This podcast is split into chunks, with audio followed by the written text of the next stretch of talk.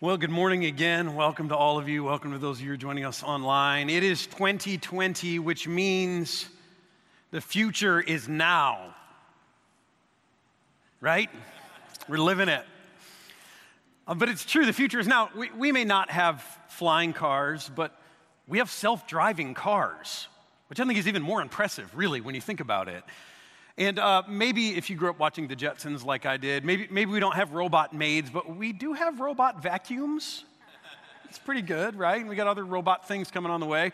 And uh, maybe our food doesn't come with just a touch of a button, but we can get our coffee that way now. And there's even a new system, I think, it make a cocktail that way. And we still have microwaves. And, and for everything else, even though we don't have Star Trek style transporters, we have Amazon Prime one day shipping. It's like a, some markets one hour by drones. I mean, this is, this is crazy. And so this may not be the picture of our reality, but the future is now. Think about what we do have. We have moving sidewalks.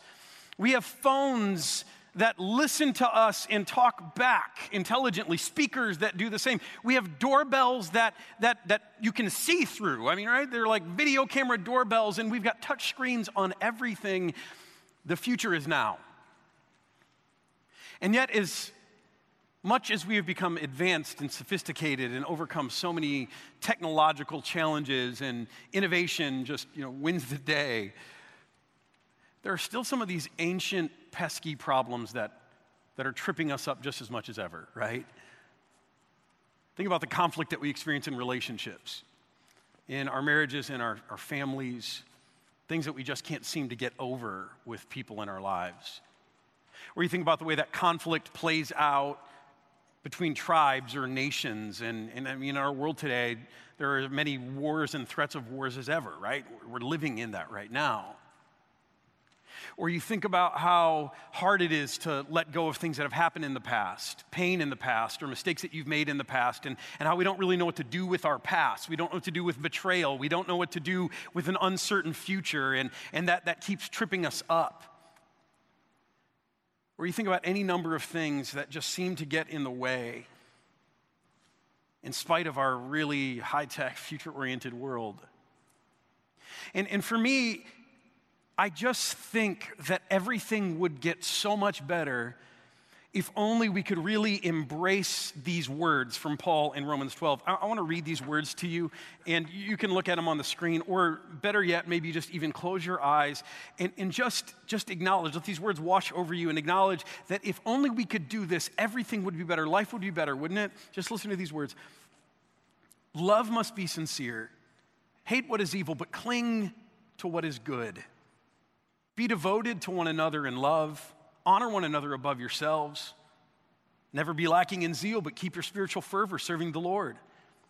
Be joyful in hope, patient in affliction, faithful in prayer.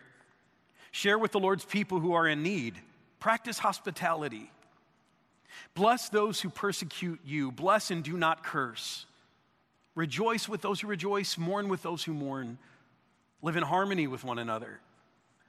Do not be proud but be willing to associate with people of low position. Do not be conceited. Don't repay anyone evil for evil.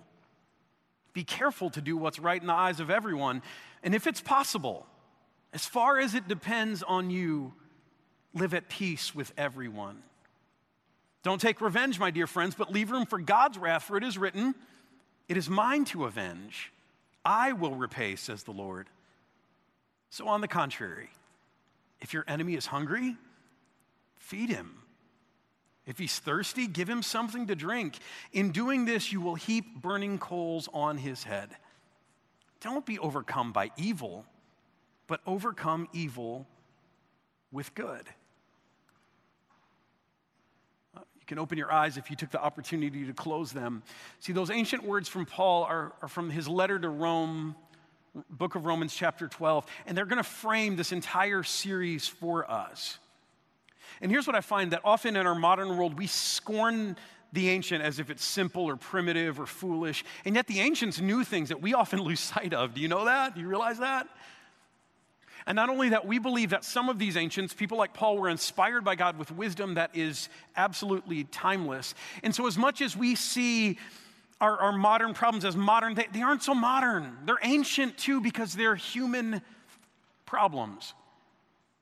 Which is why we still see in our day, as much as ever, we see people who are really successful people, people who have achieved great levels of, of success in life, who keep getting tripped up by really pesky ancient problems, right? Matt Lauer's problem wasn't that he wasn't a great journalist who was willing to work hard or, right? He had another problem. Or Jeff and Mackenzie Bezos, Jeff Bezos, founder of, uh, of Amazon, um, and his wife who built that business with him over 25 years of marriage, they literally acquire all the money in the world. I, mean, I don't think that's an overstatement. I think they have it. You know, if you're looking for money, they've got it all. And yet, while most of us in our marriages say that conflict over money is the number one source of conflict, it appears that having all the money in the world, like the Bezos family, isn't enough to keep a marriage working. They got tripped up by other things. Or you think about Felicity Huffman or Lori Loughlin, they didn't lack for intelligence or, or talent or ability or resources when they defrauded colleges to get their daughters in. Right? They got tripped up by something else. And, and, by the way, whatever happened to buying your kid into college the good old fashioned way? Just build a building. It's not that hard, right? it's worked for hundreds of years. That's what you do. And and here's what I know. Here, here's what I don't like about this. I, I don't like pointing fingers at these people because they're people, and I think it's cheap and easy to point fingers at them. The only reason I do that today is because it's a convenient example because their stories are exposed, their stories are known. Whereas with all of us sitting here today and the people sitting around us, people sitting around you at home, the people that you know in your life, the people who live around you, we're living these same stories over and over again. People who find success in so many ways, but who keep getting tripped up by old, ancient problems, pesky problems that derail or blow everything else up. The problem with us here today, though, is that often those failures, those disasters, they're veiled under happy, successful, nothing to see here faces, right? And so sometimes we can't see things as they really are. But our stories are often the same. See, our topic this week is self control. Delaying self gratification. This is an essential success skill for life, for a new decade. It's so important. And I don't think there's anyone sitting here today who would say that, hey, if you, if you don't have self control, it's no big deal, right? We would all agree that you need some level of self control in your life. Otherwise, everything else you work for, everything else you achieve, doesn't matter how successful you become, you'll eventually make a critical mistake, you'll get tripped up, you'll derail the train, you'll blow up your life, right? I think we can all agree with that, that we all need self control in order to guarantee ongoing success. I think the place where we probably can't agree, though, is how do you get this in the first place? Right? If you look at yourself, and I mean, it's a new year, so we're all thinking about this, right? If you look at your life and you go, hey, I'm, I'm kind of lacking self control, how do you get it? Where does it come from in the first place? Are you just born with it? Now, I'll tell you, if you've raised more than two children, you might think so, right? Because some of them come into the world and, and they're impulsive, and some come into the world and they're just restrained. And, right? I mean, that's been my experience. I won't name names of which is which, I'll protect the innocent, but it just seems that, okay, some people have it from birth and some people don't. And is that it? If you have it, great. If not, you're in trouble. I mean, you're going to blow up your life at some point. Or is it, is it a skill that we can all cultivate? If so, why is it so hard to cultivate it? Here we are again in a new year, and so many of us have had the experience of, I just need more self control over what I eat, over my exercise, over my mouth, over whatever it is. And yet we've discovered that just wanting it doesn't make it easy to get. So if it's not something we work for, is it, is it a gift? In the scriptures, Galatians, it says that self control is a fruit of the Spirit, which means it's not necessarily something we cultivate in ourselves, it's something that God's Spirit does in us, which, which is great to know, right? We can ask for it. And yet, I also know there are a lot of faith filled people, spirit filled people who possess self control in varying degrees. So, no one would argue, I don't think, that we need self control. But how do you get it? In the first place. And, and I'll tell you, first off, how you don't get it.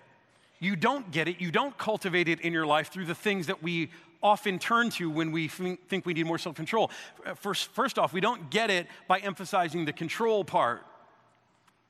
And yet, this is what we do so often, right? We think, I need more self control, and so we just get more controlling. Can we acknowledge that trying to control anything is just a bad idea?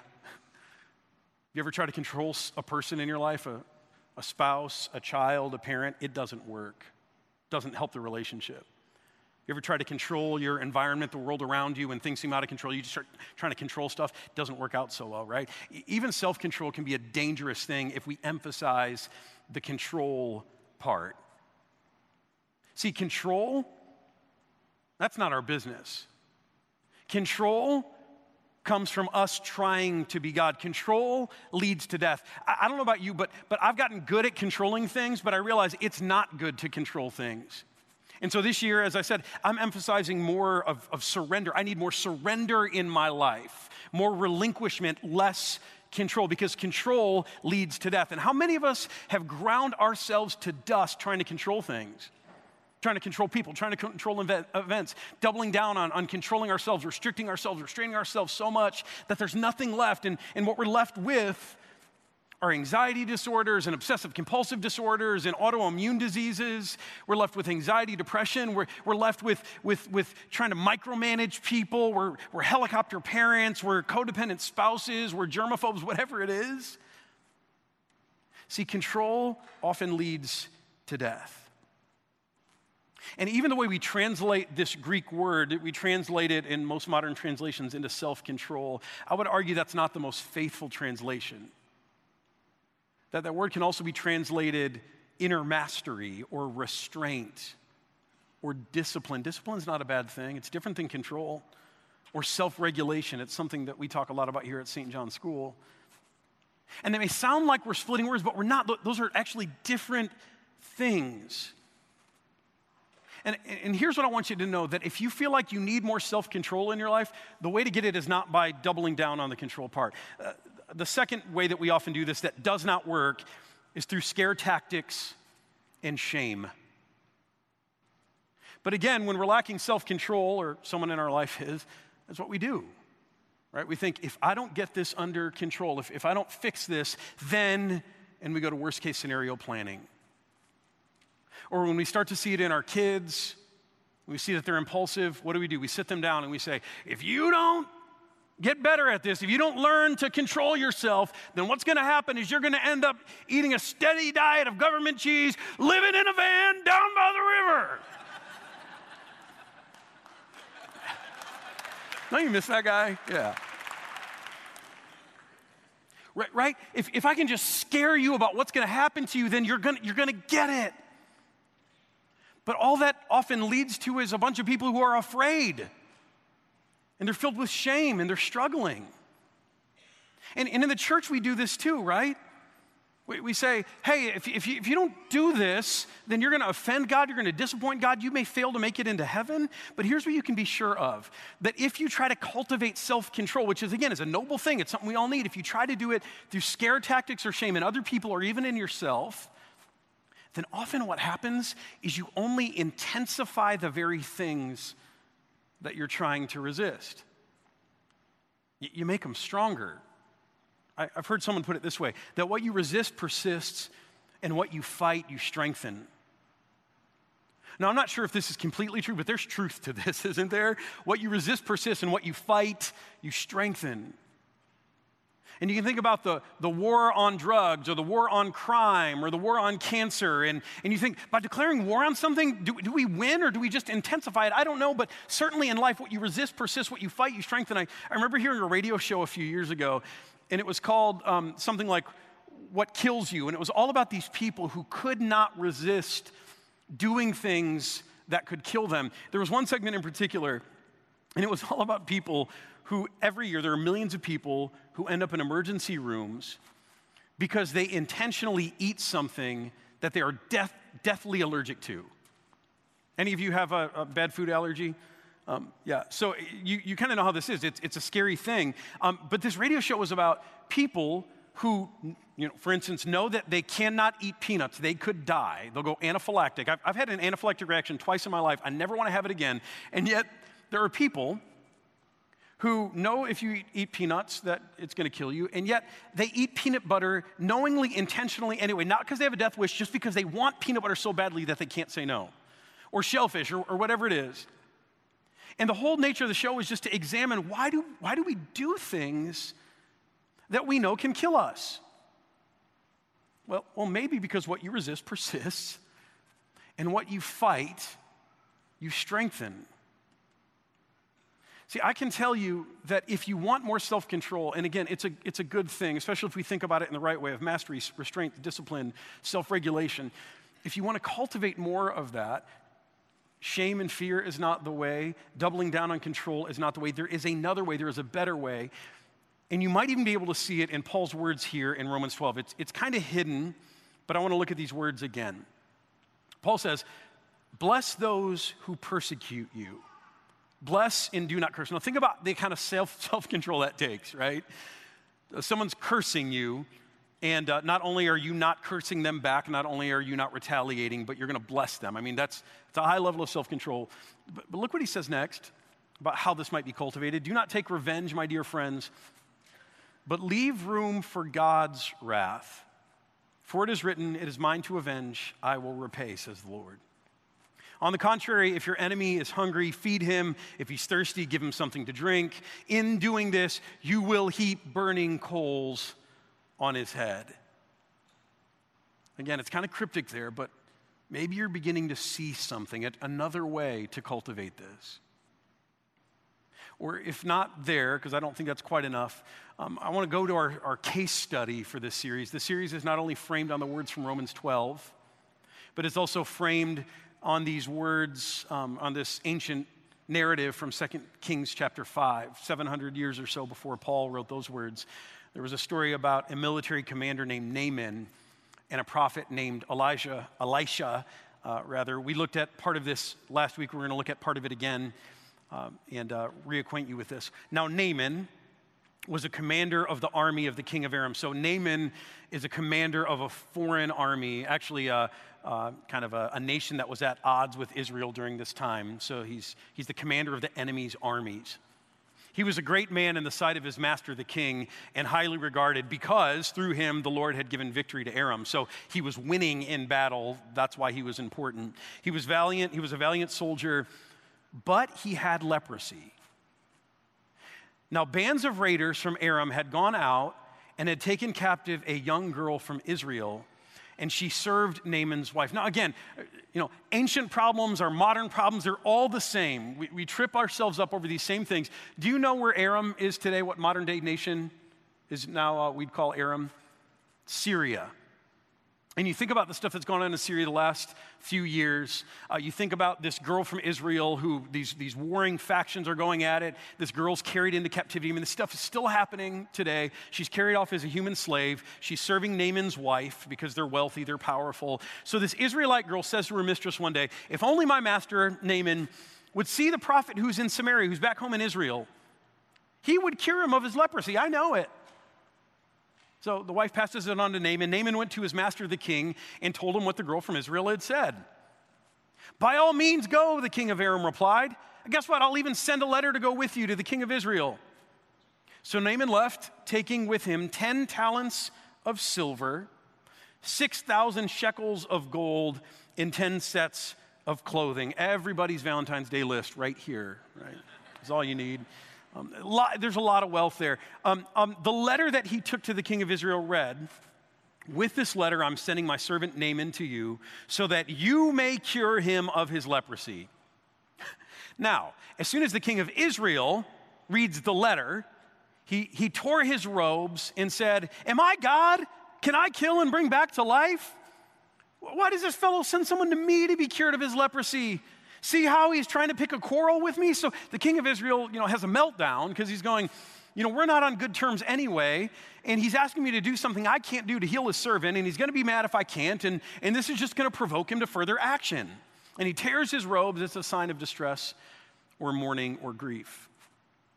So when Elisha, so this is the other guy you need to know Naaman, the commander of the foreign armies, Elisha, this prophet of God, Elisha, the man of God, heard that the king of Israel had torn his robes. He had a temper tantrum. He sent him this message Why have you torn your robes? Have the man come to me, and he will know that there is a prophet in Israel. So Naaman went with his horses and chariots must have been a spectacle. And he stopped at the door of Elisha's house. But Elisha doesn't even go out to see him. Elisha sent a messenger to say to him, Go, wash yourself seven times in the Jordan, and your flesh will be restored, and you will be cleansed. But Naaman went away angry and said, I thought he would surely come out to me and stand and call on the name of the Lord his God and wave his hand over the spot and cure me of my leprosy. Are not Abana and Pharpar, the rivers of Damascus, better than all the waters of Israel anyway?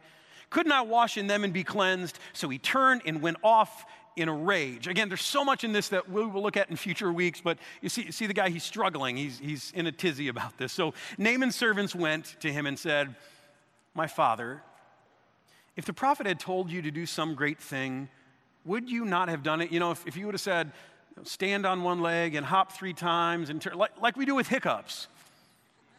Come on, you will do anything to get rid of hiccups, no matter how absurd. You've tried it, right? Because it's so awful that you're like, I'll, I'll try anything. You, you would have done it if it was wild. So, how much more then when he tells you go wash and be cleansed? Why, why don't you do it? So he listened. He went down and dipped himself in the Jordan seven times, as the man of God had told him. And his flesh was restored and became clean like that of a young boy. It's better than Botox, friends. It's amazing. Fountain of youth. Then Naaman and all of his attendants went back to the man of God. And here's what happens self control, think about it. Uh, he stood before him and said, Now I know that there is no God in all the world except in Israel. So please accept a gift from your servant.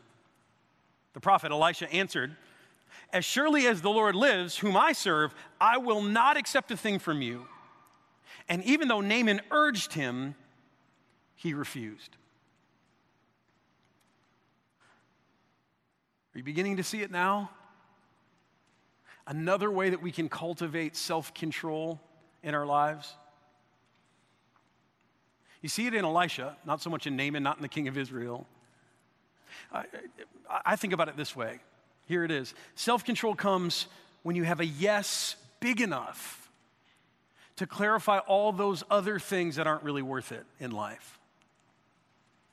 See, we often think self control is all about saying no, and that's how we approach self control. I just got to say no to eating this. I've got to say no to doing this. I've got to say no to having that drink. I have to say no to this kind of activity. No, no, no, no, no. And, and what you resist persists. What you fight, you strengthen. See, self control comes when you have a yes big enough to clarify all the other things that aren't really worth it. Or, or talking about today's topic, it's, it's really in this kind of subtitle self control, delaying self gratification.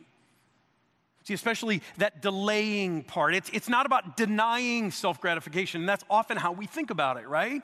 Self control is just saying, no, I cannot gratify myself, no way. It, it's not it. It's not about denying self gratification, it's all about delaying self gratification. Having a yes that's big enough that it clarifies all the other things that aren't really worth it. I want you to think about this from Elisha's perspective. Now, Elisha is a prophet of God.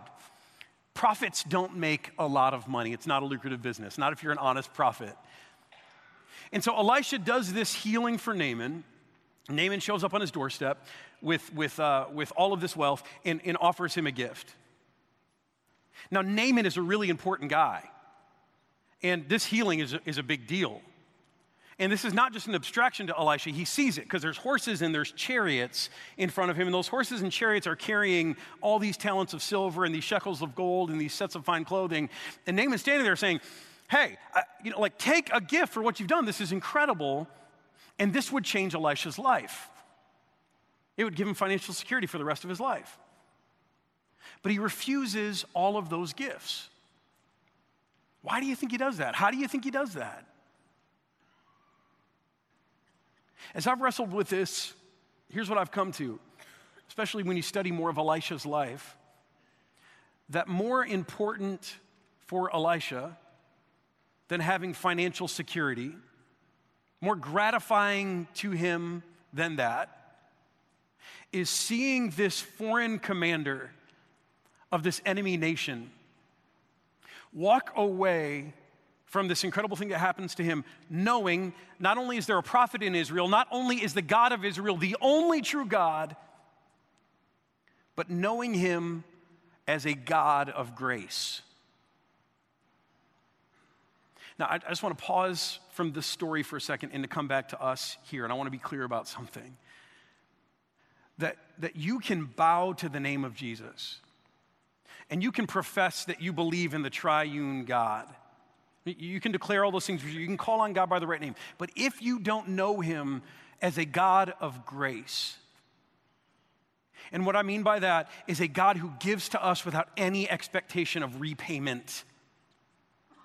If you don't know Him as a God who is always generous, a God who is abundant in His generosity, if you don't know Him as a God who loves us undeservedly, whose love is not fickle. He is not fickle in his affection. His, his heart to, to us isn't one thing today and another thing tomorrow. He is not a God. If, if you don't know him as a God who you can't easily scare off by virtue of your bad behavior or your mistakes or your failings or your half hearted worship or anything else, if you don't know him as a God that you can't buy off, you, you, can't earn his favor. He's pleased with you. He's, he's shown that to you by giving his son to us in human flesh to become like us, to reconcile us, to save us, to bring us back into relationship with himself. You can call on the name of Jesus, you can profess the triune God, but if you do not know him as a God of grace, then you don't really know him. Which is why Jesus says in Matthew 7 not everyone who says, Lord, Lord, will enter into the kingdom of heaven. And we look at that and we go, uh oh, you know, I as a faithful worshiper, does that mean I'm going to get shut out of heaven? Or he says, Jesus will say to you, Depart from me, I, I don't know you.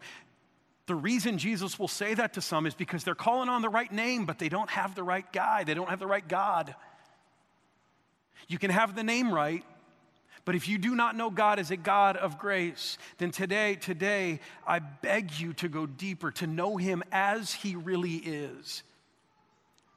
See, see, that's Elisha's yes. Elisha had built his whole life on making the God of Israel known, not just as the most powerful God, but he had built his life on helping the God of Israel be known as he really is, knowing that everyone in his day was all messed up on who God was.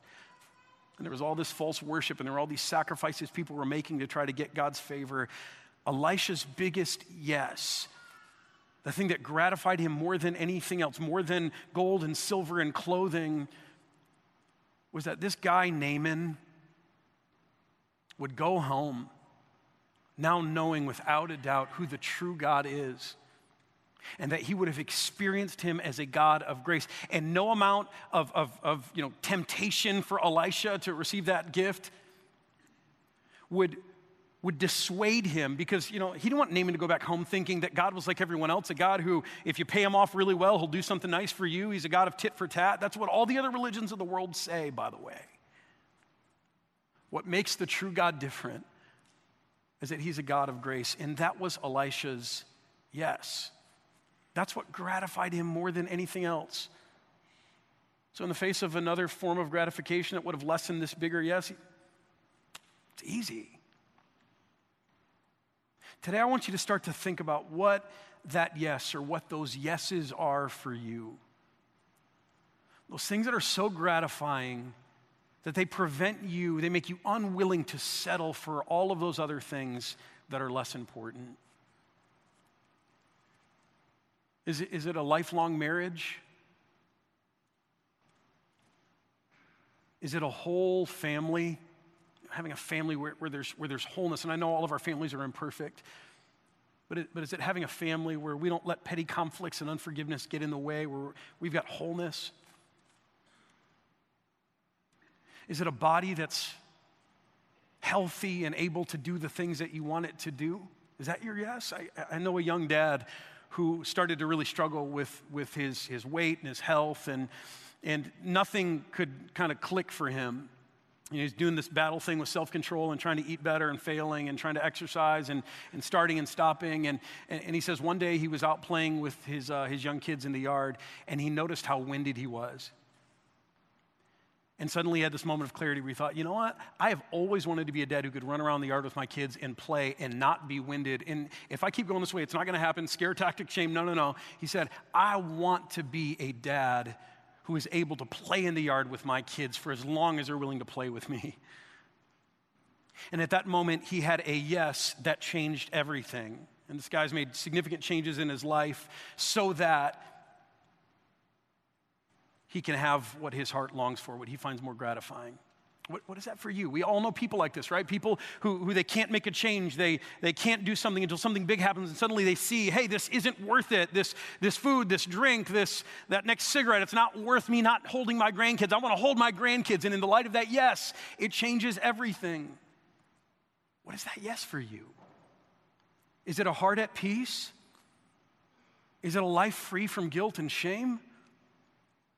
Uh, maybe it's something nobler or bigger or it's beyond you, it's in the world. Is it, is it seeing people come to know the true God as a God of grace like Elisha? Is, is it seeing suffering, needless suffering alleviated and meeting suffering with compassion like Mother Teresa? What is it for you? And here's what I can tell you that the moment you find that yes or those yeses that are big enough, that, that they hold your attention, those yeses that are gratifying enough to you, the whole game with self control changes you'll suddenly find that self control, the ability to use restraint, it becomes so much more natural. It just makes sense. It's never easy, and it's a fruit of the Spirit, and we need to keep asking God for it. But in the light of a yes that's big enough, in the light of a greater gratification than what's sitting in front of you, and having that clearly in mind, those other things begin to lose their power. And I'll tell you that yes, it could be anything. Even if you're not a follower of Christ, this works in every circumstance to a degree. But I also want you to know that some yeses are better than others. And here's what I think I fear for a lot of us here today, even those of us who call ourselves Christians. Too many of us, I, I fear, don't really know God as He is. And as we talked about earlier, we don't believe in a God of grace. See, see, my fear is that a lot of us sitting here today, we believe in a God of deprivation, in a God of lack, in a God of suffering. I think too many of us believe that if we do life God's way, then that's how we will end up deprived, going without, lack, and living a life all of suffering. And so, when shortcuts come along, when temptations come along, when the chance to, to have instant gratification comes along, of course we're going to take it. We, we, we got to get the good now because if we keep going on this path with God, it's, it, it's maybe noble and it's moral and it's right, but it's not gratifying. Only if you're a masochist, right? Is it gratifying? And, and so we reason that when those things come along, that, yeah, I, I want to follow God, and that's probably nobler and better, but we take the instant gratification because we don't know. We don't know God as He really is, as a, as a God of grace, as a God of generosity, a God of abundance, a God who has more in His hands to give to us than we could ever grab and take and claim for ourselves, a God who wants to lead us to the things in life that are truly worth saying yes to. So I think far too many of us don't know that God. We, we don't trust that His yeses, the yeses that He encourages us to make our own, we, we don't trust or believe that those things could be gratifying enough to reframe all of those other things that might derail or blow up our trajectory in life. But I'm telling you, when you trust God's promises, when you begin to make His yeses your yeses, when you find those things and you taste and see and discover those things that are so gratifying that nothing else compares to them, the whole game of self control changes. And so, for you, where does this begin? How are you going to go about today beginning to find that yes for you that is so gratifying that everything else just kind of falls into its place. Everything else falls away. It changes your whole relationship with self control. Here are a couple of places to start. Maybe for you, a great place to start is to just to start to look out a little further into the future. Um, maybe just start to think beyond the now to what might be out in the future and what you want for your future. There's more to this life than the here and now. The here and now is important, but God has created us for eternity. And so maybe that's a place where, where you just need to start thinking out a little further. Or maybe for you, maybe this whole thing goes to the next step when you really acquaint yourself with the promises of God, when you start to see Him as He really is. See, so often when we read the Bible, we find what we're looking for.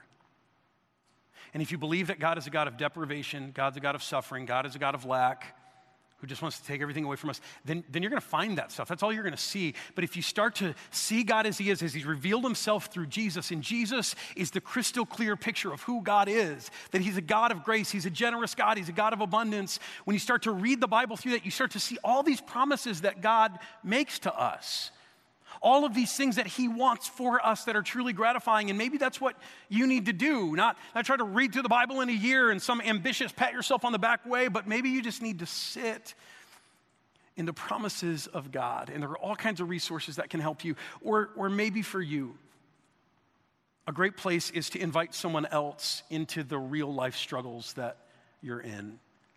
Invite the wisdom of a mentor or a counselor or maybe to invite the wisdom of a community around you. We're going to have a Getting Connected event coming up in a week or two. We only do this a couple times a year, but it's an opportunity to get connected into a life group. And I'll, I'll tell you that for me, one of the most transformative things in my life has been having a group of like minded people, people who also believe in a God of grace, who are trying to trust in His promises above the things that we can claim for ourselves journeying with me through life. It's, it's been transformative as we just remind each other over and over again what is worth saying yes to in this life. And, and here's the thing, right? You know this that all day long everyone's telling you what to say yes to, but a lot of that stuff leads to death. It's not eternally gratifying, it's not as significant as you might think. It, it's good for a moment and then it's gone. And so, and so having a group of people just constantly just being like, hey, let's remember, let's remember, because we're living in this kingdom of this world, but we are people of the kingdom of God. And what does it look like? To keep saying yes to the things that God says are truly gratifying. It's been life changing for me. Maybe it'll be life changing for you. Whatever it takes, however you need to do it, find your yes. Because when you do, when you find that yes that is big enough, that is good enough, that is godly enough, that is, that is gratifying enough, then not only does your whole relationship with self control change, but then you, you begin to discover what it means to be truly successful. Here's what I want to do I, I want to invite you just to bow your heads. Um, and I've said a lot today. And yet, God knows exactly what needs to fall away and what needs to remain. And so, right now, on your own, just sit in stillness, knowing that God's presence is here, His Spirit is here and without any panic or worry or, or control, just surrender to the Spirit of God. Just means be still. And let God drive this home, make sense of it to you in any way that He knows you need. Take a moment.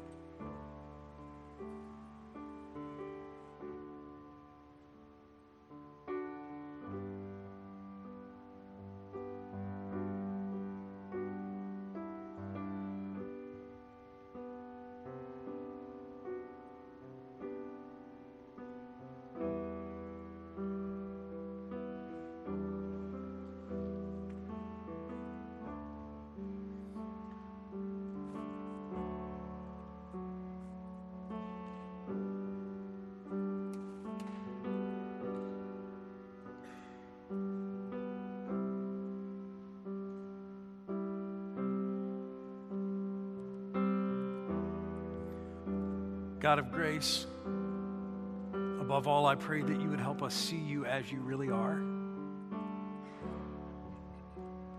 And God, I pray that you would help each of us find those yeses in life that will truly gratify us. Not for a moment, not for a little bit, but starting now and forever. Pray this in Jesus. Amen. I invite you to stand. Uh, we're going to close, wrap up our service today with a song. And uh, I, I don't know where you are in your journey right now, but I'll tell you that the most gratifying yes in all of the world is, is a yes to a relationship with Jesus. Not because it's morally right or true or the thing you should do, but a yes to a relationship with Jesus brings more into your life than you could ever imagine. And so today we're going to close with a song that not only gives us an opportunity to say yes again to Jesus, because it's not something you do once at a critical moment in life, although that's important. It's something that you do again and again and again throughout this journey. This song will give you an opportunity to say yes to a relationship with Jesus, but I think it'll also help you remember why saying yes just makes sense. So let's sing together. Let this be our yes.